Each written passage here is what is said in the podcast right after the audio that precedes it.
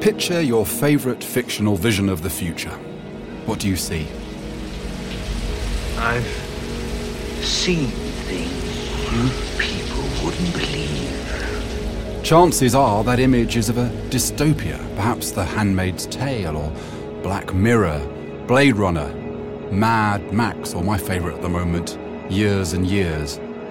But just as our reality has seemed to take a dystopian turn, there's been a resurgence of political imagination as utopian dreams have returned to the forefront of our politics.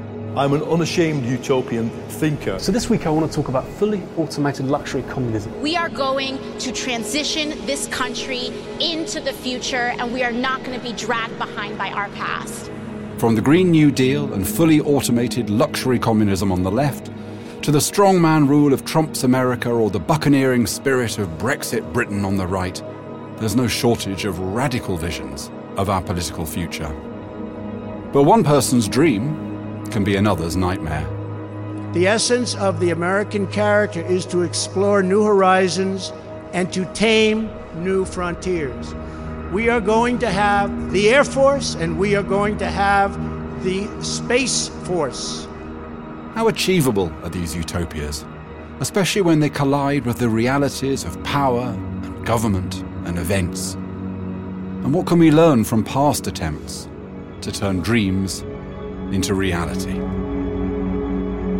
You're listening to Polarized, the podcast from the RSA that's all about the big divides in our politics and culture. I'm Matthew Taylor.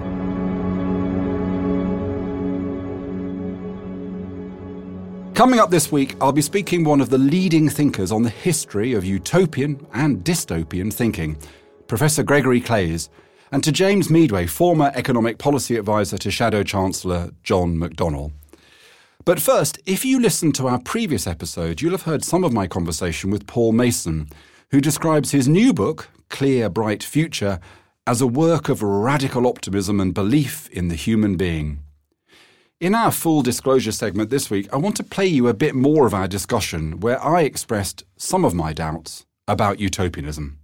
The, the urgent thing is to leave behind one no and many yeses. The idea that we've got an opposition to something but no proposal of our own. The centre's utopia has kind of died. The right's utopia is clear.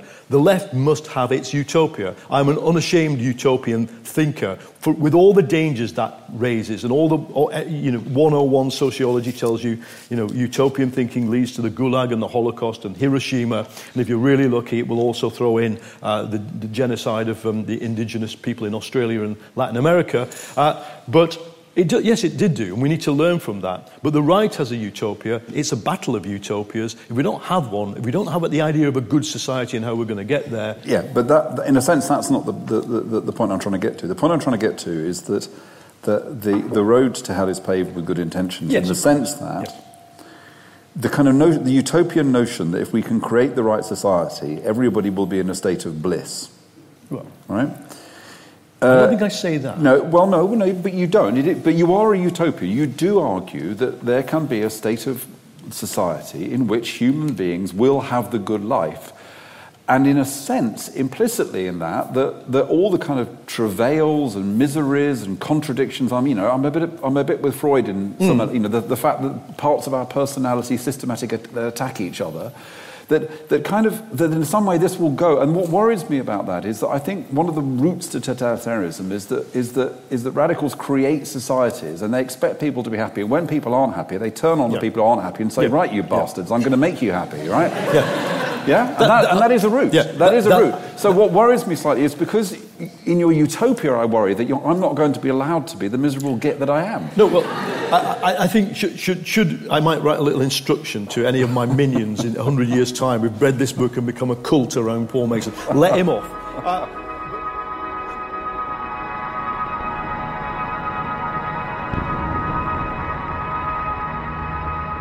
Paul's not the only person publishing new works of utopian thinking.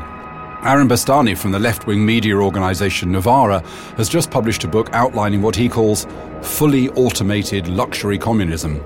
And the BBC is said to be commissioning a new genre of TV drama, Hope Punk, aimed at millennial viewers looking for optimistic escapism in an era of political and ecological crisis.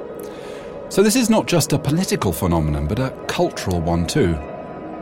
Gregory Claeys is a professor of the history of political thought at Royal Holloway University of London. Welcome, Greg. Thank you. And as I mentioned, I'm also joined by James Meadway, the former economic advisor to Shadow Chancellor John McDonnell, who's currently working on a book about economics for the many. Welcome, James. Hello. How's the book going? Uh, badly, badly. Uh, I'm not a good person to talk about utopias to at the minute because of this. Very good. I know what it's like.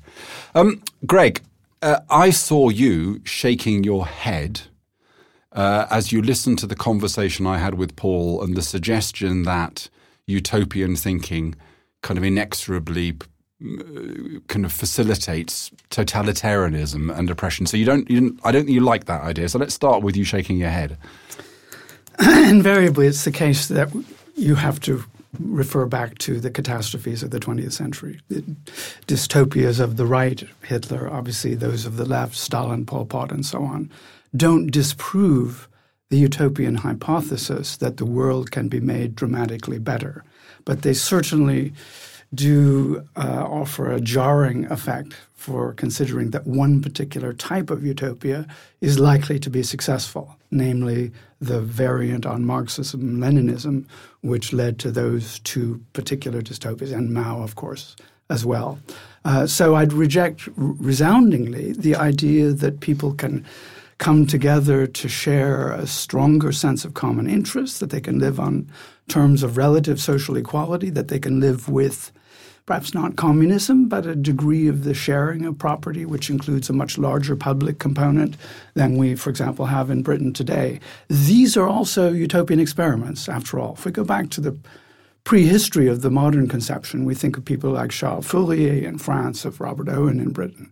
Small scale communitarian experimentation, which of course has a long prehistory of its own, the Christian communal movements, the monasticism of the Middle Ages, and so on projected into the nation state form by Thomas More, famously in 1516, the text which gives mm. us the name of uh, this way of thinking. Many of these forms of experimentation are quite successful. So I think uh, a theme in your books, and you've written extensively about both utopia and dystopia, is that I think you want to put at the heart of it the question of, of collectivism, really, that dystopia comes from a kind of sense of division, fundamental division and threat from uh, others and outside and threat of oppression. And utopia is around a kind of, well, a, a human, com- at the heart of it is some notion of human community. Is that right? I take both utopia and dystopia to be variants on group psychology. This is my principal point of entry into the subject. Uh, and I think for this reason, the two terms are not polar opposites. There's a spectrum of activity whereby we can describe dystopia as an extreme form of collectivism where the individual is sacrificed for the common good, the common interest, the larger group and nothing is left of own life, as Orwell put it. On the other hand, utopia is still uh, geared very much towards an increase in sociability by comparison with the society against which it emerges and against which it's written. So, but the sacrifice of the individual is not supposed to be as great there. When we think of utopia as the good society in the modern period, certainly since H.G. Wells, we think of the preservation of individuality as one of the key accomplishments of the modern period from the Renaissance, early modern period onwards. And we think that if we're going to have utopia, it cannot be of the extreme collectivist type. Uh, it has to somehow square the circle, preserve those valuable rights that we describe as belonging to the individual, preserve the sphere of individuality, which we regard quite rightly as kind of the core of the liberal worldview, but yet at the same time give us a sufficient purchase on our collective needs and our collective and common interest that we don't see the sacrifice of that to extreme individualism. I'm James. I'm going to uh, bring you yeah. in properly in a few minutes, but I'm really interested in how you how you're responding to kind of Greg's account of, of, of, what's at the core of utopian thinking. Well, the core of utopian thinking is, is a sort of vision of, of, what you need to aim to. The thing that that, that sticks out is is that you, you do, do, how much of this actually sounds like utopia right? If you say, could things be a bit better and can we work collectively to make things a bit better, then that, that doesn't sound like a particularly uh, a big utopian demand. And this is this is the sort of the odd thing about political imagination. You know, if you, if you take um, take Labour's 2017 manifesto, it's not a utopian document in any uh, any reasonable stretch of imagination. It, it's it's fairly sort of pragmatic list of things you could do. Some stuff in public ownership, increase spending a, a bit on healthcare, that sort of thing. Nothing nothing in there seems utopian, but it gets treated by chunks of the media and this sort of thing, as, as if this is uh, wild, crazy, dangerous radicalism. That this is, you know, as you mentioned, that the road to hell being paved with good intentions. That this is, you know, the literal expression of, you know, Hayek's road to serfdom or something like this, presented uh, in document form. And, and, it's just odd that, that we've ended up with this imagination, political imagination, that's so cramped that basically saying let's have something like a North European social democracy is treated as wild utopianism and therefore dangerous radicalism rather than the fairly pragmatic pragmatic, sensible document it is. But, but when I'm attacked by people on Twitter for my Blairite past, they often refer to me as a reformist. And so, isn't contained within this, when you look at it through a political lens, mm-hmm. the distinction between a, a, reformist and a revolutionary. And and okay, you might want to get to your evolution through steps rather than at one great leap. But nevertheless, what you were envisaging is a fundamentally reformed society. But doesn't anybody who sets out to change society envisage something like that? I mean, you feel like if you want a, a really sort of utopian vision uh, of the future, and Blair and Brown had this certainly before they, they got into office. They start talking about, in fact, Blair carried on doing this in office, I think it's fair to say. He talks about the, the possibilities of what globalization can deliver, this new world that's being created that we can't really stop, but it could be really really good and we can all be a part of it. Now, that, that to me seems profoundly utopian in the sense of what does globalization actually do? I mean, 15 years later or 20 years later, we can see some, some of the after effects of this. So, so that feels like a much more utopian way of looking at the world than a sort of pragmatic assessment of where capitalism is and what we could do, what we could do about it instead. So that begs the question, Greg, which you must get asked all the time, which is what is the, what, what is the dividing line between a mere aspiration and a utopia? Well, let me reverse the terms of this to some degree. I think we have to interject a very serious contemporary note at this point in the conversation and ask where we're actually going practically, and then ask whether the whole range of proposals before us, some of which we've described as reformist, others as revolutionary, utopian, actually match up to the historical reality we face. We are hurtling at high speed on a road which goes off the end of a cliff. The music is playing loudly, and we're drinking champagne. And not very far into the future, we're going to go over that cliff. You know, of course, what I'm talking about yeah, here. Catastrophic environmental breakdown. It's the single greatest challenge ever f- uh, facing humanity. Uh, the odds of us surviving it are actually practically not very good, it has to be said.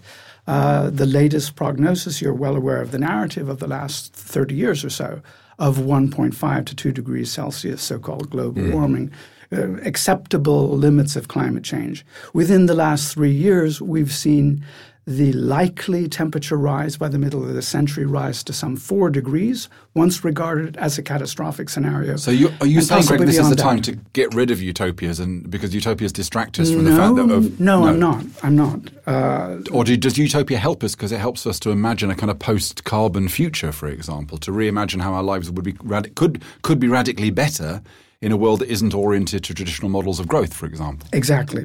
Uh, you can either despair, which is relatively easily done in these circumstances, particularly if you followed this debate closely in the last two years. The poles are going with, with just over one degree Celsius. The poles are melting, all the glaciers are melting, desertification, aridification, water shortage vast population movements and so on already happening and projected to happen in a much worse scale by only 10 years from now. So is utopia then completely dead? We've faced this mm. catastrophic dystopia, and a pessimist would say it's not soluble, really. We're not doing very much. Now, let's just consider Greta Thunberg and Extinction Rebellion. Let's consider that a few people are now willing to go out in the streets and get themselves arrested in order to press home the gravity of the problem there lies in that, although Thunberg herself has said, look, um, the metaphor she wants to use is our house is on fire. I don't want you to hope. I want you mm. to panic. I want you to feel absolutely desperate about the circumstance we face. I think she's right about this. The fact she has inspired, and the school strike movement and XR in turn in the last eight months now, nine months, has inspired such a powerful response, of course, leads us to feel much more hopeful that there might be an agency of contributing to the changes we need. And that, of course, doesn't define the utopia. It doesn't define the changes. To my mind, we require slamming the brakes on before we go over the cliff.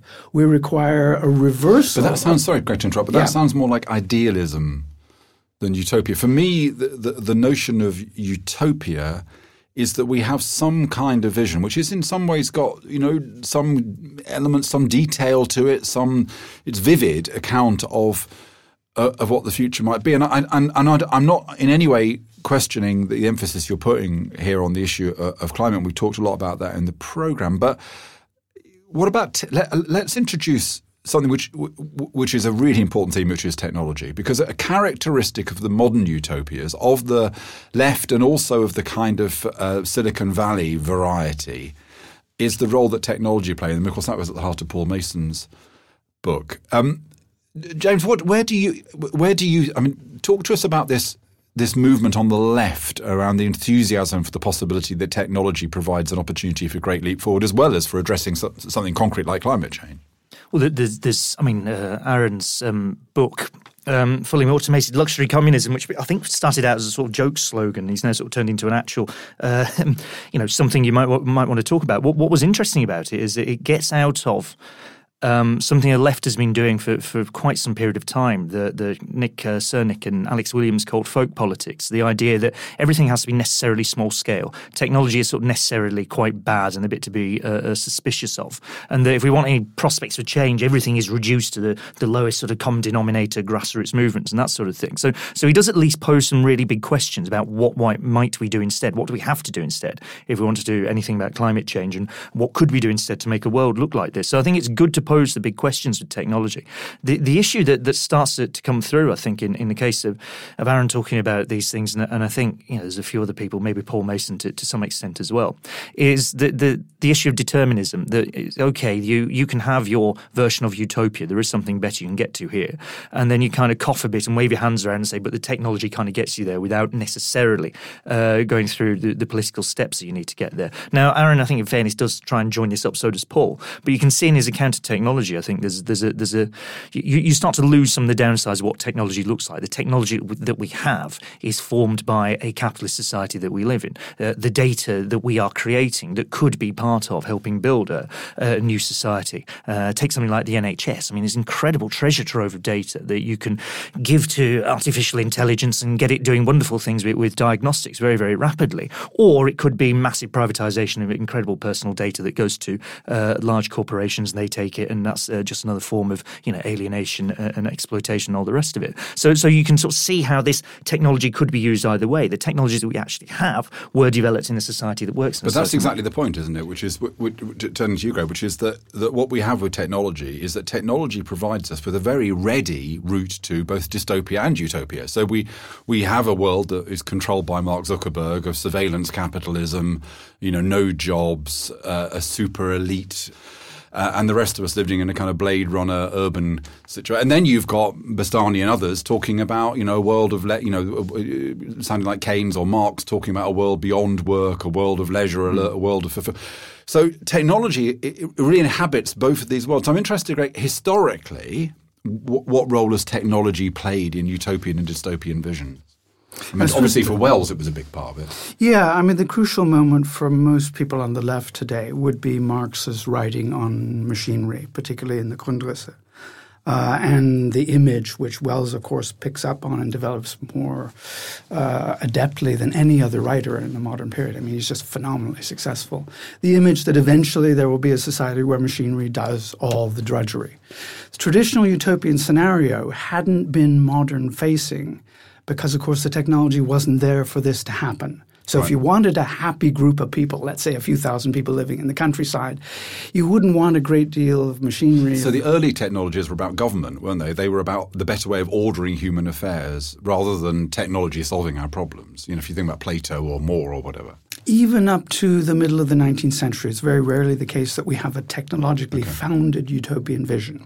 From the end of the 19th century onwards, almost all of them are. And all of this uh, modern writing, uh, Bastani and so on, essentially builds on the idea that the introduction of higher and higher, more and more sophisticated levels of technology will relieve humanity from its uh, burden of labor. To go back to where I started here, however, this is not the answer to the question of catastrophic environmental breakdown. This is the answer to the question why is capitalism such a rotten system? And what should we do about it? And the classic response that Marx gives, of course, is to abolish alienation. We now have a very different angle of argument in which the same logic holds. That is to say, capitalism is still a very bad system, but it's a bad system now not primarily because of exploitation, but because it's destroying the planet and all human life with it. So the logic of the old left, which I see flowing into a lot of these arguments of needing to abolish capitalism, still very much holds, but the rationale is very different. So, so James, for me, part of the notion of utopia, which is both upside and downside, is the notion that human beings will be better. And and and I, I want you, to, you know, I'm interested in, in in in your view of that as someone on the left. Do you believe that with a radical Labour government, say it's in power for 20 years, doing you know some of the really kind of quite utopian things that John McDonnell talks about, four day weeks, mm-hmm. universal basic incomes, inclusive ownership, you know, the radical policies, do we end up with do we end up with, with you and me being better people in some deep sense, or are we just the same as we always were, but but but now we're reinforced positively all the time rather than negatively? No, I, I think the latter. I, I don't think the, the, the idea that we're all going to end up being better people, I think, is um, well, if it happens or not, then uh, a functioning utopia can't be one that depends on it happening. I think I think is the important sort of political point here is that if we if we say how do we get to a better world? Well, if only everybody was nice, then this isn't really a, a particularly useful sort of political statement because it deals with you know the, the way the world is structured is not because people are nasty necessarily. I mean, they can be in lots of different ways, but there are structures, there are institutions that produce behaviour like this that lead to exploitation, alienation, d- environmental destruction, all, all that sort of thing. So, so I think part of this is is and part of what's what's where it gets more interesting, where you get out of, I suppose you might say, and this might be unfair, but uh, a kind of utopian discussion of what would the world look like when you get into a more political discussion, which is what are the structures that we need to get there and how can we change those structures? Then it becomes, I think, uh, a more interesting sort of, sort of prospect. I mean, take something like the four day week. Um, th- this is, yes, it's a demand that, that's gaining some traction. There are some companies that, that are introducing it. Um, that it's not unreasonable to say that after, what, 60, 70 years of a five day week, the shift from a six day to a five day week happening the sort of 20s and 30s in the main, uh, it's not unreasonable to suggest that after all this period of time, with all the extra productivity that we've got, we could in fact get to a four day week. And, and it feels like something that's simultaneously quite easy to see what that might look like. You could say to someone, you will have a three day weekend, and they'll get the idea, they'll know what that is. So it's quite a concrete, definite, it's not like some wild vision of the future. But at the same time, it's kind of hardwired into a lot of people that we can't possibly do this because, you know, the world isn't really like that. So how you get from one point to the other, how you tap into the fact that this is a popular demand. If you go out and poll on it, you can see people think, yeah, I'd like a three day weekend. What holds them back is thinking, well, we can't do it because you know, we can't because companies will go bust, it'll all be too expensive, whatever. We, we have to crack through that, and that will involve changing institutions and the rest of it. We've got um, I've forgotten his name, Robert Skidelsky, biographer of Keynes, who you know famously wanted everyone to to, to you know, work 15 hours a day. I think it was uh, in 50 years, writing in the 19, 1930s. Uh, Robert Skidelsky, right, who's written a lot about you know reductions in working time. Um, the question that I think he's going to be looking at is not just that what do we do, and this gets back to your point, what do we do with this sort of extra free time? And maybe we just sit around our you know, playing uh, PlayStation or whatever. If people want to do that, fair enough. But here, the question he poses is, we would need a, a different um, public realm. We'd need people, you know, we'd need the capacity to have more access to parks, to more access to creative things, because otherwise you've got, you know, just a lot of people with a lot of free time. So what are we going to do? It starts to unpack a whole vision, I think, of, of, of a wider society. So let, us look at the question of, of social justice or equality. I mean, uh, Greg, is it a largely an assumption of the utopias? Utopias that these are egalitarian societies. Is that a, is that a, a common theme? I mean, it wasn't of Plato's utopia; it was quite, quite the reverse. But but where does where does the notion of, of social where does the notion of equality or inequality f- tend to figure in utopian visions? There's usually some form of hierarchy in most utopias from Plato to middle or late 19th century, often based on age. Think of Thomas More's Utopia right. again, the elder basically ruling the younger. This is regarded as the most natural principle, but it's one, of course, which we later moderns, by and large, reject because we don't respect the aged and the uh, senior uh, in the way that we traditionally have for uh, most of the history of the human species. So there's an assumption in utopias, and that that that, that there has to be some kind of hierarchy.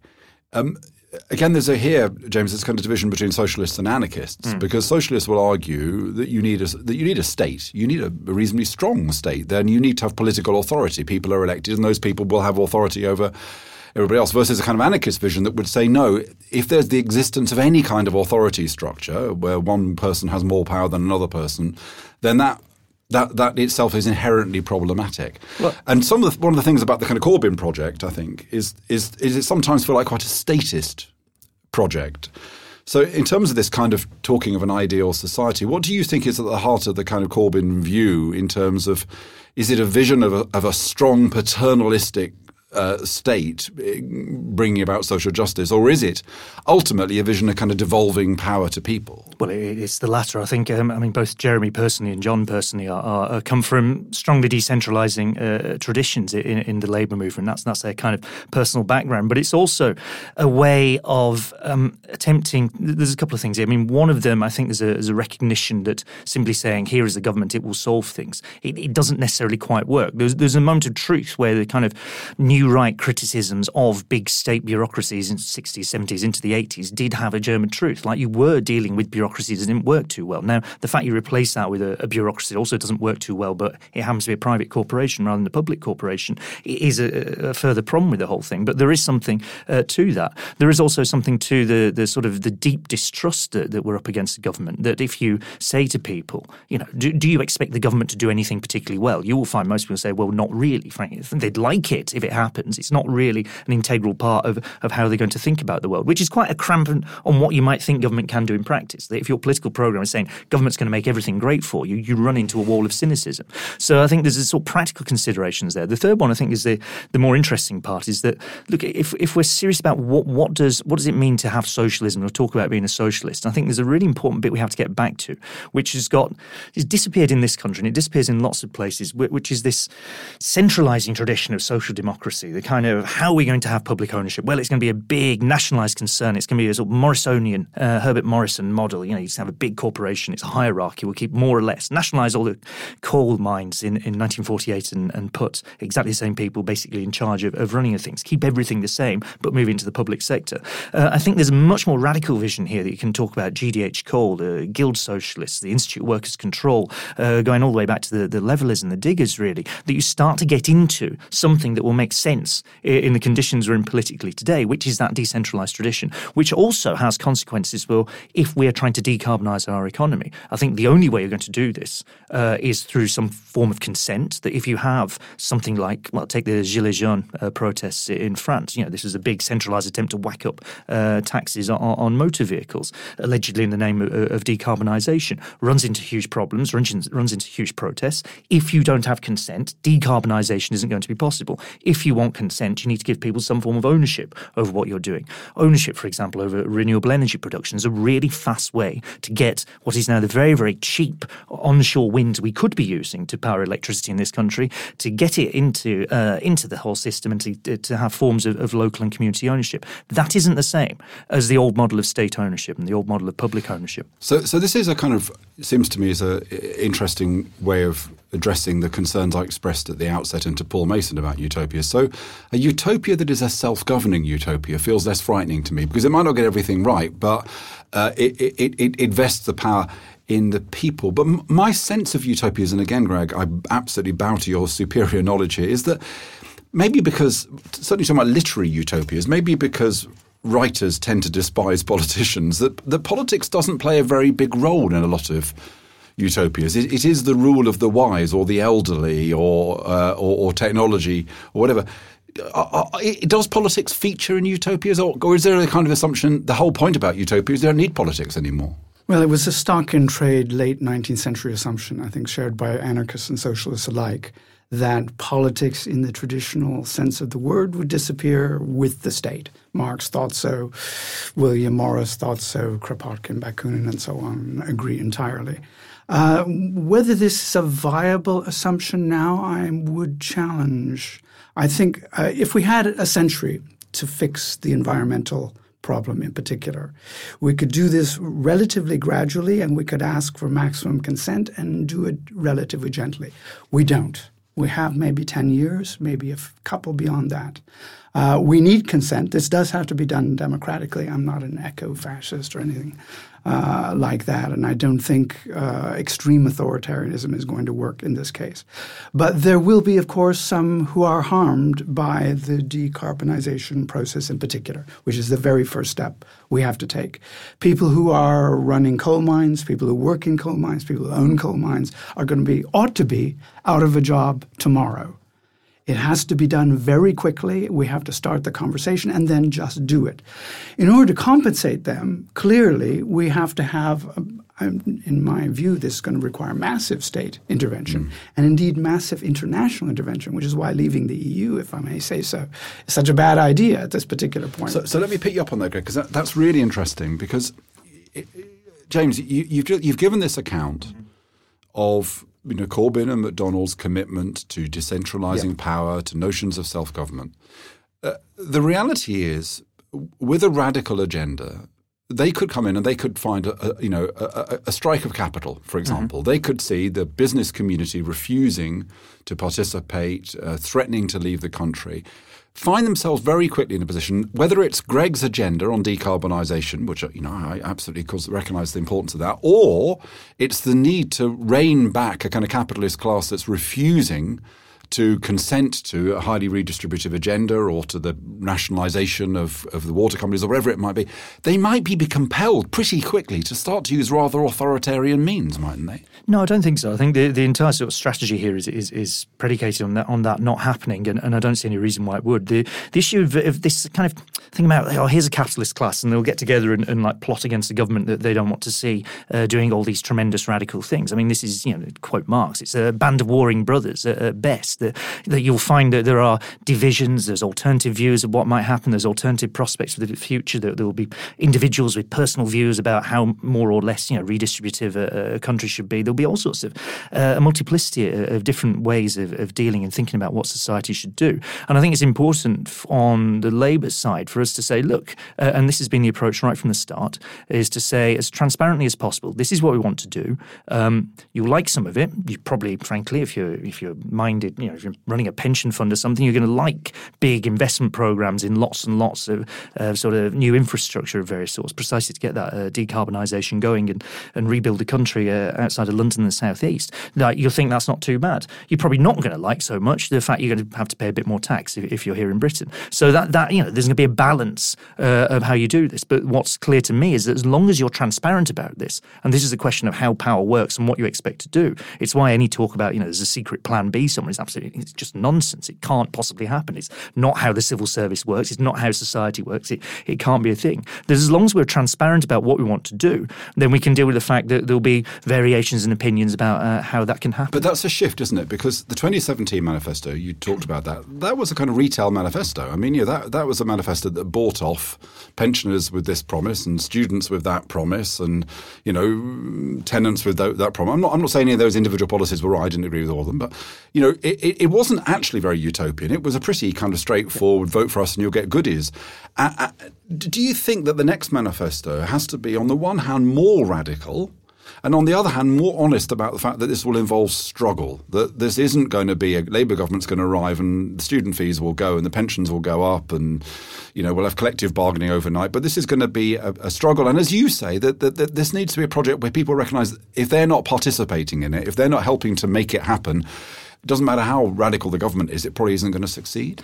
Well, I mean, take tuition fees. It's, it's not yeah, you can you can sort of look at these things in either way around. It's, it's odd to say you're, you're buying off students with uh, buying off students with tuition fees, partly because it, it, doesn't directly affect most of them, but it's um, if you say tuition fees, the good thing about going, we're going to make university education free, is that it does contain that little germ of a utopian vision. That if you say you're going to do this, what it says in really small, neat form, it says to everyone what kind of government you are and what your priorities are and what kind of world you you, you want to create. That you're going to take something which at the minute is hugely expensive for people, involves getting into a, basically a lifetime of debt. Frankly, it's not financially sustainable to, to run this system, but that's one that's going to you know come bearing down as in a few years' time, I suppose. That you change this system and you take something you used to have to pay for and you say it's free. You decommodify it, which which by the way I think is is one of the important elements of what it might mean to be in the left uh, the, at this point in time. That you want to get to the point where you're making stuff free. That you're saying all these things you used to have to pay for, we don't have to pay for anymore. Which is why some of the interest around universal basic services uh, is so important. And the fact matter, UBI is so important. If you want to decommodify time, giving giving people some money so they have their time back, I think is, is, is an important part of that. But it gave you a little germ of what the society might look like and what this government might be. So I think it was more than just a retail offer at that point. That's really interesting. So, so we're kind of drawing to a close, and, and you've, you've started to do it, James, but I'll come back to you again in a minute. But, but Greg, if I was to put you on the spot, but if I was to ask you to capture one or two or three ideas utopian ideas, ideas you would like people to imagine are possible, things that you would like them to believe that they can do in the way that James has just described, which fires our imagination and then starts us to think about, well, what, else, what would we have to do to make that possible? What would be the kind of couple of things you would like, you know, you and I were both older people, particularly younger people, to believe is possible? Well, we have to understand the first priority is preserving the planet we live on. Right. So sustainability, is so they have to believe we can solve that the problem. primary okay. goal. Everything else is secondary, including the problem of inequality, although it is deeply interwoven with bringing in a wholly sustainable economy. So once you acknowledge that, then it is possible to mm, offer a vision which is quite attractive, I think. It is not just free education, it's free public transport. It is the complete redesigning of cities to make them places where especially new spaces are created for sociability to give people a sense of compensation for what crucially they will be giving up, which is consumerism. This is a post consumerist vision. And what worries me most about the kind of long term discussion, both with mm, liberals and those on the left, including uh, people in the Labour Party, is that both ideals are wedded to a notion of progress, which is seen in terms of relatively unlimited production, distribution, and consumption of resources and expanding population. This is the paradigm which Ricardo, mm, Smith, and Marx all share in common.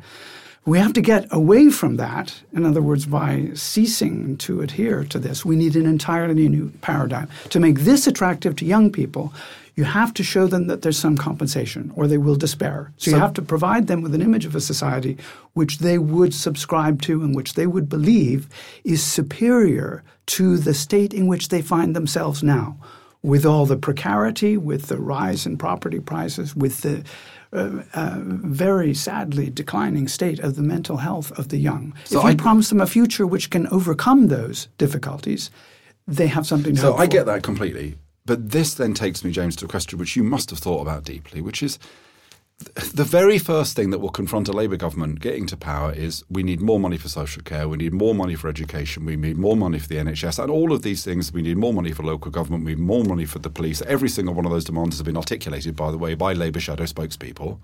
The only way we can currently get more money is through growing the economy and redistribution. And redistribution will not get us enough money to meet all those demands, however radical uh, that is. So, how do you break out of the fact that the only way to generate the resources to meet the needs is, is conventional growth, which, as Greg says, is a dead end? What you'd say at that point, and and, and I, I kind of I share the, the, the, sort of cynicism about GDP as a, as a, as a measure of, of society's progress or, or something that we should all aspire to, to lift or whatever. But if, if you're saying okay, here is our let's say ten years to, to decarbonise, might have to be rather quicker than that if it's you know 2022 election or whatever. That will involve in the first instance fairly significant increase in GDP, not because you want that to happen, but because you are going to employ a load of people doing something different. So you're already reshaping uh, the economy at that point. Now, if you're talking about once you've got through that process, if you're if you're somewhere down the line, um, I think that's the point in which the the broader vision, if you like, of uh, a society which is decommodified, which has a much bigger sort of public sphere, a larger kind of common uh, space that people can enjoy. There is more collective production of, of, the things we like doing, some of which people are doing anyway. I mean, there's, there's a great deal of kind of collective production taking place under capitalism, increasing amounts actually. If you look at people churning out YouTube videos or contributing to Wikipedia or whatever, I mean, it's, it's relatively at the moment on the fringes, but you can start to bring that mode of producing uh, into the centre of society. Then you get to a vision of it. That's where I think things like the reductions in working time, which we know has a, a good impact, you know, fairly rapidly uh, on um, carbon uh, carbon impact and greenhouse gases and, and, general environmental effects. We know it's positive for this, but it starts to tap into a vision of what that society might look like, where we're not sort of confined to simply a market form production the whole time and everything that this involves. That actually you've got loads of stuff that's free and we're producing things collectively. And that I think starts to look like quite a bold, appealing I can, vision. I, I, can I can see that in the medium term, long term, sure. and, and, and it's and it's compelling. I'm still not I, I, still don't know the way out of the conundrum, which well, is a Labour, a, Labour, a, a Labour government comes to power. The immediate yeah. priority in its first six months is to spend a shed load more yeah. money. It's under pressure from global markets. Uh, the, we, has, we, it, we, know. Look, we laid, laid out in 2017 that, that, we can do this, right? We, we costed, fully costed all the current spending on, on, the manifesto. This is getting into the, the technical details. We fully costed. No, but it is premised on every, growth, though. But it is no, premised not, on growth. It's not. It's not. Right. It's not. It's premised on uh, the most. It's premised on are the OBR's own forecasts for growth. So we're assuming that the economy will grow exactly as badly as the OBR was forecasting at the time, which is not much growth at all. So that is premised on yes, we can get these extra taxes in, and we can argue up and down about how much tax you, are going to be able to raise. But we're saying that's what, we're going to raise. We also have. Uh, a tight but significantly loosen the current government's fiscal settlement uh, that we call the fiscal credibility rule basically says we will set a target to remove a de- deficit in five years' time on a rolling basis and we will allow uh, a very great deal of capital investment. Now, put all that together, you can start to see how you fund some of the commitments. You can, can. certainly fund all commitments in 2017, that, but what and you I, can fund beyond that point. I can see that, but I don't see how that responds to Greg's point, which is that we have to fundamentally change the whole kind of logic of society in incredibly short order. Is that isn't that right, Greg? And not by 2050 either. Yeah. No, I'd agree. yes. I mean, we should think at the very latest of the 10 year window that we've been presented now for the last couple of years. We go beyond that and we risk not being able to come back. Well, it's been an absolutely fascinating conversation, uh, both of you. Thank you very much. James, when's your book due out? Probably or? early next year probably I know that kind of I know that kind of probably word as somebody who's trying to write book myself. That. I know the feeling. And Greg, your wonderful book about utopias is coming out as a paperback. I understand. Yes, should be out in mid 2020 or so, and much of what I've spoken about today should be in the form of a book called Utopianism for a Dying Planet, which also I hope is out in 2020. So it's a race between you to see who first publishes a book. But thank you both for joining me today. Thank, thank you. you.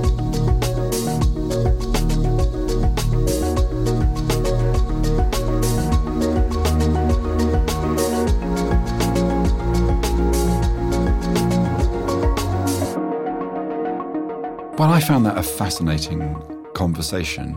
It didn't really go where I thought it was going to go. Greg Claeys really wanted to talk about the climate emergency more than anything else. In a sense, it seemed to me that he was saying, well, two things really. On the one hand, maybe we just have to forget utopias because we're in the in the face of a crisis, but maybe also to believe we can solve this crisis, we need a bit of utopianism. We need to imagine that we can utterly transform society because that is what is going to be necessary. James Meadway, who's you know writing a book and has supported John McDonnell and, and is a radical, wanted to kind of play down, it seemed to me, largely the idea of, of, of a kind of utopianism on the left. He wanted to argue that this is a very kind of practical, well thought through project, but but also that th- there are elements. You talked about the four day week, which feel kind of more visionary, and I, I think that's a kind of interesting balance for the Corbyn project. Does it emphasise the kind of practicality and uh, uh, reassure people, or does it want to excite people with notions of universal basic incomes and four day weeks and and ideas like that? But in the end, I think we were left with this interesting tension and it is the tension between a traditional left of centre project, which will start with public spending, economic growth, redistribution, that traditional agenda which takes place within the assumptions of a normal economy, Or, given the momentum which is now building, particularly amongst young people, around issues around climate change, the sense of an emergency, an emergency which Jeremy Corbyn recently argued successfully to be recognised in the House of Commons, will we see a shift in Labour's rhetoric? Will Labour feel that it both has to, and indeed there is an opportunity for it, to move away from that conventional, rather economistic account of the left, which is we'll come into power, the economy will grow, we'll give you more money, we'll put more money into public services, and into a slightly more utopian idea that elect a Labour government and we will, from the beginning, try to run society on the kind of very different basis it needs to be run if we are going to be able to save our planet. I think that's a really interesting dilemma for the Labour Party and its activists over the coming period. Well, thanks for listening. That's it for this episode of Polarised. Next time, Ian Leslie and I will be speaking to the senior BBC Commissioner, Mohit Bakaya, about the BBC's efforts to be even handed in this highly charged political climate. I hope you've enjoyed this episode. Please do tell someone about it, and we'd really appreciate it if you left us a rating or a review in your podcast app. I've been Matthew Taylor, the producer was James Shield, and we were brought to you by the RSA.